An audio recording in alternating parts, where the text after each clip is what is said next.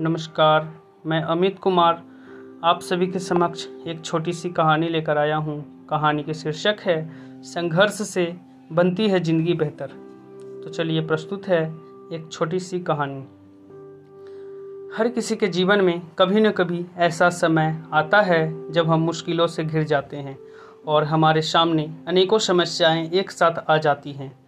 ऐसी स्थिति में ज़्यादातर लोग घबरा जाते हैं और हमें खुद पर भरोसा नहीं रहता और हम अपना आत्मविश्वास खो देते हैं और खुद वर प्रयास करने के बजाय दूसरों से उम्मीद लगाने लग जाते हैं, जिससे हमें और ज़्यादा नुकसान होता है तथा ज़्यादा तनाव होता है और हम नकारात्मकता के शिकार हो जाते हैं और संघर्ष करना छोड़ देते हैं। एक आदमी हर रोज़ बगीचे में टहलने जाता था। एक बार उसने बगीचे में एक पेड़ की टहनी पर एक तितली का कोकुन, यानी कि छत्ता देखा। वह, अब वह रोज़ाना उसे देखने लगा। एक दिन उसने देखा कि उस कोकुन में एक छोटा सा छेद हो गया है। उत्सुकता बस वह उसके पास जाकर बड़े ध्यान से उसे देखने लगा।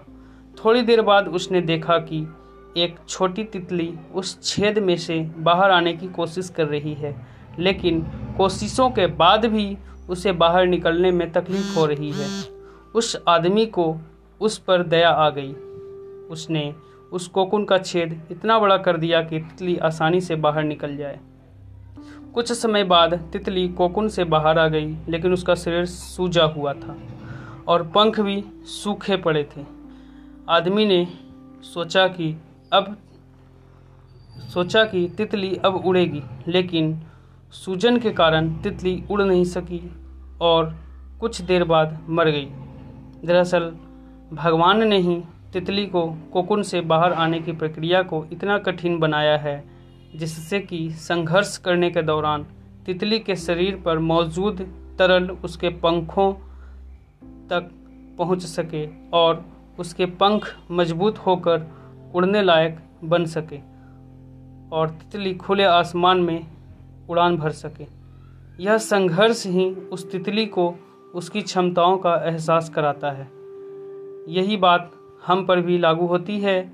मुश्किलें, समस्याएँ हमें कमज़ोर करने के लिए नहीं, बल्कि हमें हमारी क्षमताओं का एहसास कराकर अपने आप को बेहतर बनाने के लिए है।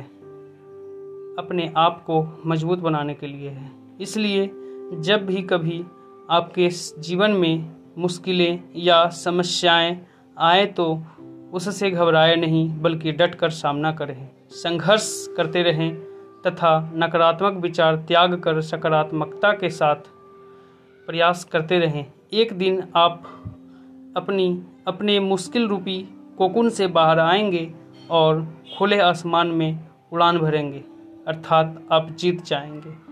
आप सभी मुश्किलों समस्याओं पर विजय पा लेंगे। धन्यवाद।